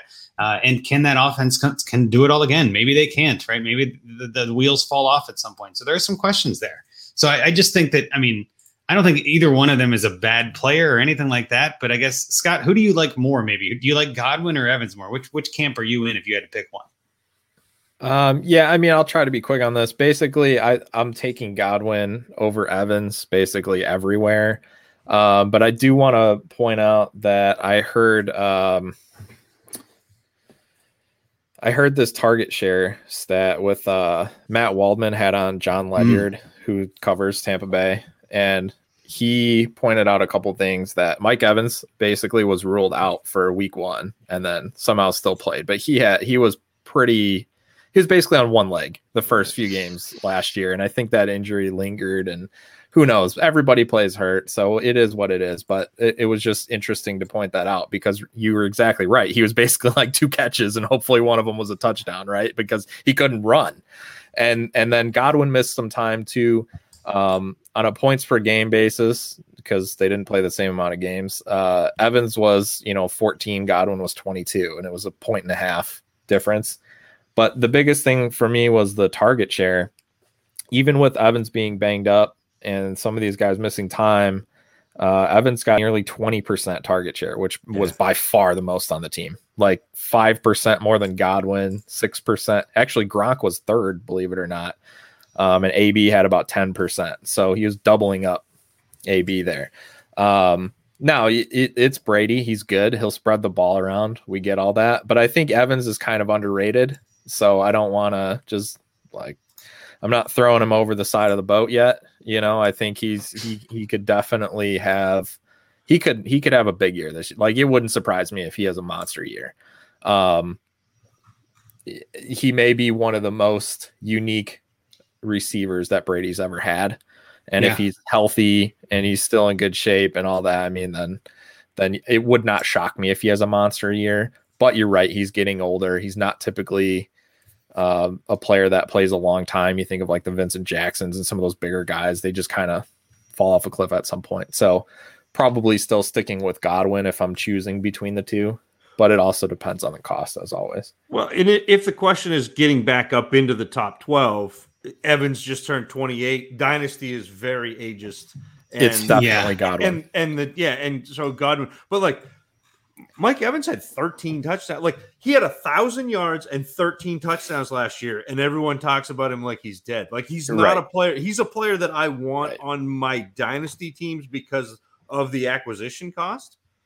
Yep. But but he's not the one that's going to get back up into the top 12. I just don't think he's that dominant figure like we were talking about, right? He's not someone that I'm terrified of facing. He used to be, and, and I'll be honest, I don't think that's a negative to say that he used to be. He's just not as what he used to be because Godwin stepped up yeah. and kind of showed that he might be the top target. The only other, the last one, that last team that we want to talk about in this segment before we get to the trade is there's another team that's not anywhere in this top 12 that I think all have the the possibility. All three of the receivers on this team technically have the possibility to get in the top 12, and that's Pittsburgh, right? The Steelers have nobody in the top 12, yet all three of those receivers are kind of, I don't know, they're in the hunt, right? You got uh, Diontae Johnson, Chase Claypool, and Juju Smith Schuster. And all three of them in, in August ADP are 21, 22, and 23, right? And it's literally because nobody is sure who's going to be the guy. And so it's kind of like an opportunity cost discussion all over again, right? Where it's like, I don't know who's who's going to be the one. I'll pick one of them in the fifth round and we'll be fine, right? That's pretty much what it comes down to. But if Juju leaves, which is he was expected to leave this year and decided to stay, and I don't think it's a bad idea with the way the, the salary cap was going. That made sense business wise. But if Juju does leave, let's say he goes to I don't know Kansas City or, or Green Bay or whatever, that opens up a bunch of targets in a sense for Claypool and Johnson. So I mean, what do you guys think about those? Are, any of those three, do any of those three, I guess, stand out among the others? And, and as someone you might put in your top 12, Scott, I mean, who do you like in Pittsburgh? It's it's probably Claypool if it's any of the three, just because of what he can do. Again, like an Evans, right? He's young, but uh, so that that makes the difference there as far as jumping up ADP wise. He can he can have those big plays, those monster games. We saw it from him last year. Um, you know, he can take over. He's a monster. And so he's that's the type of guy that's going to jump up sooner. Um, I know like everybody thinks Juju's dead. He's literally going to be 25 in a couple. I was, I was like, just going to say, 24 know, years old did, right now. Did you know Diontae Johnson's the oldest of the three of them? Like that seems it's, so odd. Like that doesn't make sense, but it's true. Yeah, Juju's only 24. Yeah. He's got a well, long, and, a and long career ahead of him. Like if I told you if if I said how many how many catches do you think how many receptions do you think Juju had last year? Oh, no commu- one. Community thinks no he had 30. You know, that was it. No he, one he, will think that he was three catches short of 100. He had yeah. 97 receptions last year. Yeah, that's not targets. That's targets. catches. Yeah, yeah, yeah. Exactly. So I think yeah. like from a value standpoint, like he in I a couple startups I've seen, he's like yeah, I mean it's it's like uh Jakobi Meyers is going ahead of Juju, you know, like wow. it's like okay, okay, let's let's hold up here a minute. But as far as ADP wise, I'd have to say Claypool out of the three. Uh, Zach, are you on that same page? Is Claypool your guy, or is no, it Diontae or Juju? No, Who do you like there? I, I'm a, I'm a Juju guy, and I think that that what Scott said about the the receptions is great, but he he also had 128 targets. Yes, and he had 128 targets with like Ben Roethlisberger throwing hook shots last year, and although you know this preseason it, it hasn't been uh, great it's been a lot better than what he looked like last year coming off that you know coming off the the long respite with the surgery and everything. So i think that i think that you're going to see juju's aDOT uh, creep above uh, one yard this year. I think that'll happen. And and i also think that he is the best player on that team at doing everything. So so Claypool is probably the best player after the catch. Diontae Johnson's probably the best player going down the field and creating separation like that. But Juju is the best mix of all great, of that. And I I think that he is and the other the other issue I have with Claypool, and it's not like I I feel like part of this is is bias uh, because I I missed on Claypool. I didn't think that he was going to be oh me what too. He is. Me too. I thought he was going to come out and be a great wide, a uh, great tight end. Like I thought somebody was going to shift him over and he was going to be a, a really fantastic move tight end. But the thing that you saw with Claypool is he scored in bunches, and a lot of his scores were manufactured little jet sweep close to the close to the goal line, which is great. But now this year you've got uh, Harris, who I think is a very very good running back. You've got a little bit uh, more in terms of uh, ability to score from close, and I think that it's going to eat into a little bit of of what we saw from Claypool in hmm. terms of scoring which okay. if touchdowns are touchdowns are the most volatile uh, you know thing year to year that's that would be my hesitation I, I, agree with you that in in terms of dynasty where we look at guys being young and the and the new hotness is gonna is gonna get the the highest you know ADP. I'm I'm there, but I still think Juju is the the better player, and I think that if he eats this year, he's got a chance to come back up. I mean, he was we are talking about him as what like the wide receiver seven or eight at one point a couple years ago, and, oh, yeah. and so it's I mean we have a we have this nano memory like it's it's like hey look at the kitty you know we're we're doing like the it's it's ADD uh, but I think I think a good season from Juju brings him back into the collective consciousness. I, I completely agree. I, I don't mind the Chase Claypool take, and, and I'm not a Diontae hater. I know that uh, our, our other co-host Rocky Petrella is a big Diontae fan, and it's a shame he's not here to stand for his man. But I, I'm with you. I think Juju is the one that I want the most. I think he's the utility guy. He's the guy that Ben looks for. He's the guy that that offense kind of runs through. And I think even if he leaves, someone else is going to love him. So I, there's no value loss. It maybe even go up because he goes to a team like the Packers or he goes to a team like the Chiefs and is their second receiver that they need. You know, it's funny. I had a tweet back in uh, April or May and about the Pittsburgh wide receivers and saying that both uh, Juju and Diontae Johnson were were values. And I split the difference. I said, for what it's worth, my model prefers Juju to Johnson because the tiebreaker is a metric of touchdown celebration creativity divided by the number of years without a driver's license. And and I found that the the R value for that is just off the charts. If that's the most predictive stat and no one no one's looking at it, that would just be perfect. Like if that was 100% accurate, wouldn't that be terrific? Like oh man, how wait, okay, I just have one question for you rookie how long has it been since you've had a driver's license? Never. You're my guy. Let's go. Like my my model's perfect. Yeah, no, I love it. I think we'll we'll use that to kind of segue into this because uh, the the trade the team that we're looking at has some of the players we've talked about. Of course, being a wide receiver show, every team has wide receivers. Some of the guys we brought up will be on this. Uh, I do want to bring this up and kind of get into it. So. Uh, this week's Find Me a Trade comes from a friend of mine, actually, someone who was a commissioner of mine about 10 years ago. Uh, his name's Leon Fornelli at Leon Fornelli on on Twitter. Uh, he gives he gave us a, a league that he's in uh, on Sleeper. It is a 12 team half PPR super flex, no tight end premium, six point passing TDs, negative three for interceptions. So it kind of you know really punishes those risky guys. Uh, 26 man rosters where you start 12. So again, maybe a little shallower than some of the leagues people are in. Uh, but it's you know you, well I'll pull it up here on the screen so we can kind of run through it too because I think that is worth doing. Uh, I, we, we like to make sure that your league matters, as we always say, or that your your team matters. And I think that this is a prime case for that. Um, hang on one second. Is this the one? Yes. All right. So here's the here's the team that we're looking at. Let me get rid of that real quick. All right. So he's got Dak Prescott, D'Andre Swift, James Robinson, Diontae Johnson. We were just talking about CeeDee Lamb, Darren Waller. Flex. He's got Ronald Jones, Ja'Marr Chase, Darnell Mooney. Superflex Derek Carr, kicker Dan Carlson, I think it is. I don't do much kickers. And then New England is the defense. Bench, he's got Justin Fields as his third QB, not too bad. Running backs, you got Gio Bernard, Tevin Coleman, poor Qadree Ollison, who just got cut today, Eno Benjamin, JJ Taylor. Uh, receivers from here, we've got Bryan Edwards, Quez Watkins, Amon-Ra St. Brown, and then tight ends, Dan Arnold, Adam Trautman, Jacob Harris. And then Miami is his backup defense. On IR, your boy Rashod Bateman, and then obviously Cam Akers, who was hurt. And then no draft picks in 2022 and only a fourth in 2023. So this is one of those teams that when you look at it, it's like, well, okay, you, you better be contending if you don't have any picks. I would say it's contending or it could be. Uh, Leon actually uh, kind of gave us a write up about this, and, and I think it's worth sharing that because I, we like to make sure we get the the opinion of the person who's the most uh, you know most familiar with the team. So he says it's a dynasty superflex empire league. This is the first year.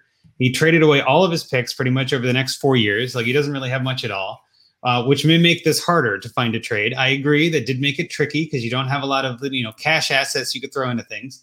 But preseason, I'll move a lot of picks for pieces, and then after players start hitting, I'll move them again. It's worked well for him in the past. So, and he says this. So basically, I'm looking to add wide receiver, running back pieces. I'm trying to build for next year and beyond. Um, I'll kind of start with my trade. I feel like it was I wouldn't say it was the weakest, but it was probably the the easiest or, or littlest trade in a sense. Mine was gonna. I, I'm saying you trade with Whiplash 207. You send Swift and Bryan Edwards, who's got a lot of hype around his name right now, and you get back Chubb and Quintez Cephus. And the logic here is you don't really have a, a true running back one on this team. I mean, DeAndre Swift is your best running back because Cam Akers went down. And I'm looking at this like, man, maybe you trade Akers, right? Maybe there's some value there. You can find the right team. I couldn't really find anything that made sense for someone to take on Akers. It felt like everybody, being that this is the first year, everybody's kind of equal in that contender rebuild kind of mode. So I'm like, well, at least with this, the guy that's getting Swift and Edwards is at least building a little bit of youth and has enough kind of depth to get rid of that. And I think Chubb is someone that you could build a, a pretty good contending team around. Um, again, it's not the biggest trade. It's not the craziest I've ever seen, but I guess Zach, since you're the you're the guest on this one, what do you think about that? Is that a trade you, you'd agree with, or am I way off? I, I I like it. I would I would be hesitant to to part with uh, Bryan Edwards and and get back Cephus because I uh, was one of the evaluations uh, a couple years ago on on Bryan Edwards where like I really thought that he was because he was going in the in the beginning of the second round in rookie drafts. Man, he the talent is there. Uh, yeah. He got banged up. I I do love getting Chubb, and I understand you're going to have to give up something to get him. I prefer Chubb to Swift, uh, even though normally I am a pass catching running back. I I vehemently do not trust uh, Detroit well, again, this is uh, half PPR, right? So I want to make sure that we focus on that because right. there is a PPR aspect, but it's not full. That does change some things. Yep, but but even like yeah, e- even even in so this was this was going back to but even in standard in in no no points per reception last year, Derrick Henry had the third greatest season in in NFL history, but at the running back position, and he finished behind Alvin Kamara in in standard bonkers, like, right? Yeah, yeah, yeah, like like receptions matter so much, and and the yardage gain. But yes, I like I, I agree with you that getting Chubb is going to be a a piece you can build around. The problem with that is you're going to have to win in short order, especially if you don't have uh, draft picks for the next, you know, four years. You, I, man, this is this is a tough one. I I guess I, I do like that trade. I'm really hesitant to give up uh, Edwards in hopes that Quintez Cephus is going to be well, something. So here's where I'm at with this, and, and it's pretty much a two for one, right? Like this right. is one of those trades that I'm looking at. Like I'm, I'm packaging these two players together to consolidate and to get a better player. If you're one of those people that says I only ever take a trade if I get the best player in the deal, Chubb is the best player in the deal, I'll take the trade, right? There are people out there that are very much on that mindset. I am not. I look at the value of the whole side. I think Cephus has a lot of upside and is a, a great bench flyer like a Darnell Mooney or a you know, Gabe Davis, one of those guys that like could hit the hype train at some point this year and see their value go up or spike for a week or two. I don't think that he and Edwards are really that far apart. I, I agree with you on talent. I think talent Edwards is by far and away better than Cephus. I don't think that's even a question. But I just feel like the hype train on Edwards is kind of out of control right now, and maybe it's a way to capitalize on that a little bit. Uh, being that it's, I don't think you need to make this trade today. I want to clarify that. I'm not saying you need to do this trade right now. I just think if, if, with losing Akers, I would look at this and say I'd want a better running back. Maybe this is how I can get there, as I can give up a bench player because Edwards is not in your starting lineup for the most part. I don't think that he, you know, with, with the way your running backs and receivers are, you don't need him in your flex at this point. Uh, he could be somebody valuable, right? You could, you know, Ronald Jones could be someone you don't want to play, and you put Edwards in there if he's blind. I get it, but I just would rather have Chubb and then give me the flyer on Cephus. That was kind of my thought. So I guess Scott, what were your thoughts on that? And then do you want to get into yours? Um, yeah, I totally, I, I get what you're saying. Um, and you know, Chubb it's not the flashiest trade, right? Like it's not yeah, like a big no, blockbuster, but, but, I think it could get done. That's the point. Honestly, th- those are the ones that win leagues. Like yep. just those, you know, it's not about being flashy; it's about getting the production.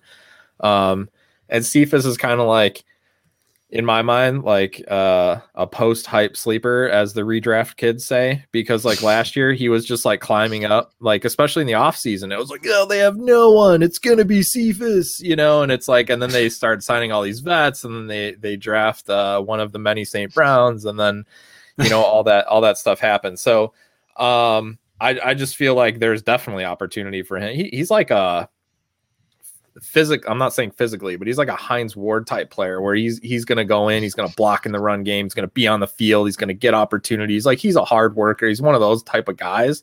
Uh, watching him play at Wisconsin for a few years, so um, I definitely see him on the field. Um, for mine, I think I really got to. I, I have to preface this with like this is this is my experience being in many many leagues and being a super flex snob and seeing. I did a study across all my leagues over the last couple years at all the champions, all the teams that won in all my leagues, and. Th- in my opinion, you don't have the quarterbacks to compete this year.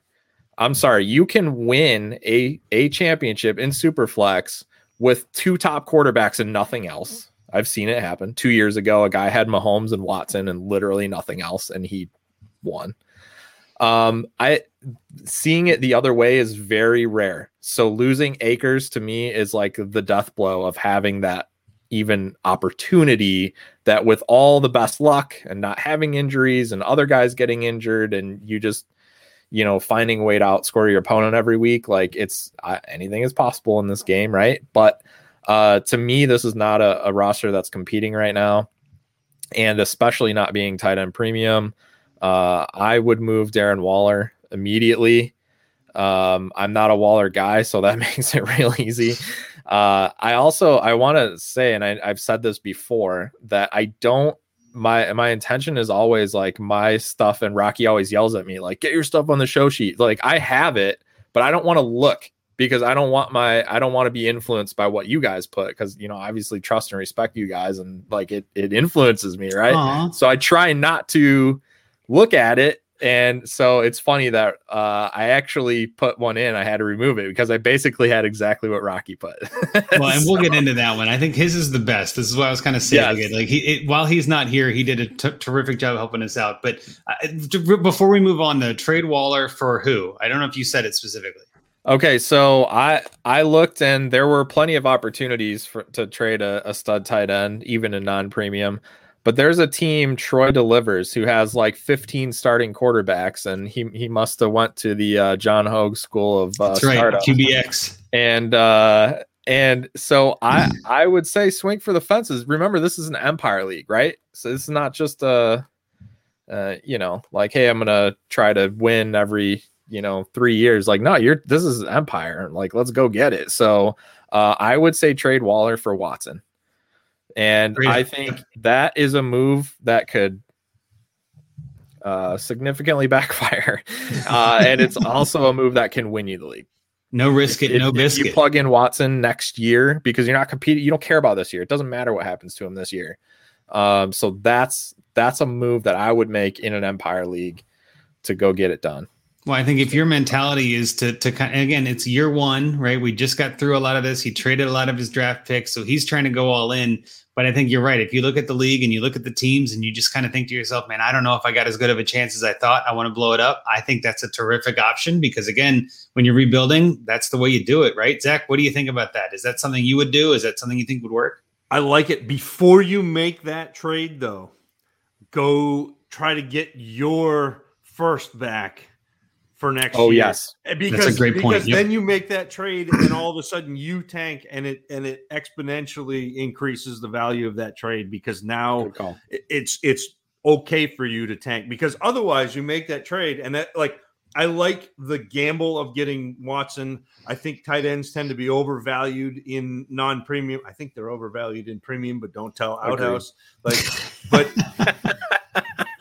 the, it, it like makes the it makes like the four guys or five guys who get hundred targets more valuable, and everybody else is just Still crap. amalgamation Yeah. of dreck. Yeah, and and and so that that's what I would do. Like I I really like that idea of gambling on because if Watson is not in prison, if he is not suspended indefinitely, then he is a top five quarterback, pr- probably top three quarterback. And and so to do that, I, I think is fantastic. But I would I would covertly try to get my first back before I did it, so I could I could double the the effect of tanking. Good call. No, that's a good point too, and I think that, that kind of hit on this just to make sure that we're clear. Tanking is fine, right? Productive struggle and all that is fine, but don't do it if you don't have your first, right? Because then it, you're just helping another team, right. Like, what are you what are you tanking for? Usually, the reason you tank is for Tua, right? You don't tank for your third round pick in three years. You know what I mean? Like there's no benefit to that. You might as well try to scrape together something and get some wins because who cares, right? But like if you're tanking to yeah. get the first pick, that's the reason you tank. That's the reason you kind of blow it up. So that's a great point. Un- unless you're Russ and you're in a league with me and and you give me your first and then as a friend you're just like you know what I will end up at the bottom so you can draft Trevor Lawrence and then regret it for the rest of the year. Well, that's one way to do it. But let's get into Rockies real quick because it is very similar. And I think it, it kind of plays into what you're talking about really well. Uh, Rocky's trade was to to Whiplash 207, who I was talking about. He was saying to send Waller and get back Hockenson and a first. And I think this is actually the kind of move I would make because I think you're you're hitting the nail on the head there, Scott. Waller is probably one of the pieces I get rid of first on this team. I couldn't quite find a, uh, the right trade. And I guess I was even looking at Whiplash's team for a while and I didn't even see this. This makes so much sense to me because yeah. I think that there is some, not being tight end premium, people ultimately say, if I don't have one of the top four, who cares, right? Well, Hockenson isn't in that top four today, but he could be in a few months and you get a first. I'm not sure this trade goes through, and that's a that's a different question. If I have Hockenson in the first, I'm not giving that up for Waller myself. But some teams out there might not like the Detroit offense. They it might be they might think of it as oh it's it's my first. It's you know 110 and maybe it's a late. I don't know. It's not really giving up that much. I mean again it's it is a super flex, so I think that 110 is going to be way more valuable than in a one QB league. Right? It always is. So I think this is the kind of trade that I would send kind of just exactly that. Send it over and see what feedback you get right? And Rocky put in here, and I think it's worth reading some of this just so we can put Rocky's uh, aura on the show. Uh, he goes, his team has a lot of nice pieces, but still looks a year away from true contention. So let's start getting some picks back now. And I completely agree with that logic. Uh, it's not getting the wide receiver or running back he mentioned, but Waller sticks out on his youth oriented team. I agree. We've hit on that. Uh, you get back years with with Hawk, and then I think their production will be closer than people think. And I agree with that too, right? You get you you get youth and you get similar production. Rocky's always about production value, and I agree entirely. Let's get some points on the board, right? So that way you're not really tanking; you're just trading a different asset for one that's going to produce the same and be longer term value. Uh, and he said I'd start with this, but if necessary, I'd throw in Rojo or some other lesser piece to, if he needs another piece on top of Hawk. And I completely agree. This is the kind of trade. If you had a third, it would be great to throw this in, you know, but you don't. Uh, and, a, and a 2024 third isn't going to move the needle for many people. but yeah, I mean, if you could throw in like even a Darnell Mooney or something, I might do this, right? Like I'm, I don't mind Mooney, but I just don't know if that offense is going to carry it. I do know that Leon is a Chicago fan. He lives in Chicago, so maybe there's some some bias there to getting Fields and Mooney, and you know this team is locked and loaded in that regard. I don't oh, mind no. that. Play the game. Oh, no. I know Scott. I know you're the same. You get it but you get what I mean. If that's fun for you, go for it, right? Like that's ultimately what we always yes, say. So absolutely. I think there's some fine options uh, to talk about. But I guess Zach, what do you think about that Waller for Hawk and a first? I, I like if you can get that done. I like that, and I like the fact that you get Waller back. Waller has a great year this year, and then you can flip him again because people overvalue tight ends, and and you might be able to get two firsts out of this you know, or a first and a piece for Hockenson next, you know, next year. Or you trade Hockenson for Trautman in a first, or you know, yeah, you do the same kind of thing. You just keep grinding out the first from it. Yeah, I, am learning. Like I, I, have I've listened to Russ long enough. I've listened to to Shane Manila long enough. I've listened to people who tra- listen to you guys, and and I, I'm starting to cascade trades. I'm starting to think yes. about trades as instead of their own encapsulated thing as one step in a process. And so that's that's what I would be looking at with with this trade is you get Hockenson, but tight ends are inherently overvalued. You can flip Hockenson, and all of a sudden now you have started to rebuild a team that doesn't necessarily re- need a, a, a rebuild and overhaul, but but you started to reload anyway. Well, and, and I think again, just to uh, kind of make this obvious, timing is everything, right? Cascading trades almost always relies on some timing and, and future thought and kind of putting some thought into, well, if I trade this now, I'll hold on and trade a little later. And I think um, a lot of dynasty players do this, and I don't think it's a bad thing, but I think it's something that I, you can use as a way to level up and to kind of move into maybe that next tier of your own dynasty junkiness, right? And say, all right, well, if I start looking at this, what can I trade now to get something that's similar but gives me more pieces, more ascending assets, right? And that's something that I know when I first started playing Dynasty, I was looking at that trade alone and in a vacuum. And, you know, I was one of those people that went on Twitter and, and posted a, a poll and then tagged every analyst I liked and was like, hey, give me your thoughts on this trade. And, and I, I don't hate when people do that to me. I just think that's what I did And then after a while, I realized, well, that's not quite. I mean, yeah, that works, but now I've got these pieces that I don't really like. Yeah, they're worth more, but they're descending assets. Like, do I really want those players now? They're going down in value. I got taken. You know what I mean? And I think that that's something I learned, and I don't think it's the right way. And I'm not saying I, I do it better than anyone, but I think that's something that when you trade more, you learn that, right? You learn, you kind of start yeah. to see the chessboard for what it is, and you start to say, hey, wait a minute. If I make this move, then that puts me in a position to make this other move. Yeah. And if by week three you're 0 and 3, terrific. Now's the time to go target your first right? right? Now you know you're not contending. You know you're 100% out of it. Maybe you trade Hawk for your first straight up, right? Maybe you pull something like that. And you're like, I don't care about tight end anyway. I got Trautman. He's injured. Perfect. I'll take, I got Akers. He's injured. Give me all the, give me Dobbins, right? You just start loading up with the injured players. You know, when you, when it, I think there are some teams I have now that I'm making that decision where I'm looking ahead and I'm, I'm being honest with myself and saying, uh, this team ain't it, man. Like this, this is not going to go anywhere. So give me all your crap. You know what I mean? But if you, if, and again, as a new league that just started up and you traded away all your picks to kind of go all in, maybe it didn't go the way you thought, or, you know, that Akers injury really ch- changed this team. I'll be honest. Like that, yeah. that can wreck a lot of teams that were contenders that are now not. Uh, maybe you thought, hey, I've got a lot of running back depth now. I don't have any, and it, there are going to be more injuries, as much as we don't want to admit that. So it's almost like, well, let's just take an honest look. Let's see what we want to do. At the same time, I don't know the other players in this league. Maybe Leon does. Maybe he's like, no, I'm the best one in this. They're all lucky, and I'm going to be fine. Right? context could come in handy. So it, it, again, it's just it depends on how you want to play it. But I think those are all pretty good options, and uh, I'll make sure Leon hears this and gets some options and tags us in a, in a poll or two when he starts to make some trades because I want to see how this comes out. Um, but I guess that's that's pretty much where we're going to leave it. I think we gave a couple of good ideas there, at least some good bones of a trade that kind of give you some ideas. So hopefully that works for you, Leon, and hopefully not having any picks doesn't backfire. But um, before we go, I guess the one last thing we want to mention, of course, is thanks so much for coming on, Zach. Really appreciated your time and your thoughts. I know you, you've got a great way about you. You're not a dummy. Come on, who are you talking to here? You're, you're pretty smart at this. You've done this before. But why don't you tell the folks where they can find you and kind of what you're up to as we head into the season here? No, I, I, am a dummy. I am a dummy. You can, I, you can find me on the Dynasty Dummies podcast with with J Mike. I am at Tacit Assassin 13 on Twitter. And if you're looking for the Dynasty Dummies podcast, search DFPN at work on any of your podcasts. the best at work out there. It's the only at work in town, so it has to be the best one. But but really, it's it's not about me. It's about all of the other guys in in the at work. It's well, Russ, who's the, the big boss, he, he's he's uh, you know running the DAP network. He's he's behind the scenes eh, doing great things with the, the DFPN network. We got Matt, we got Joe, who if uh, if you see anything that I tweet out and you think it's remotely funny or intelligent, it was probably Joe. He's at FF Trader Joe.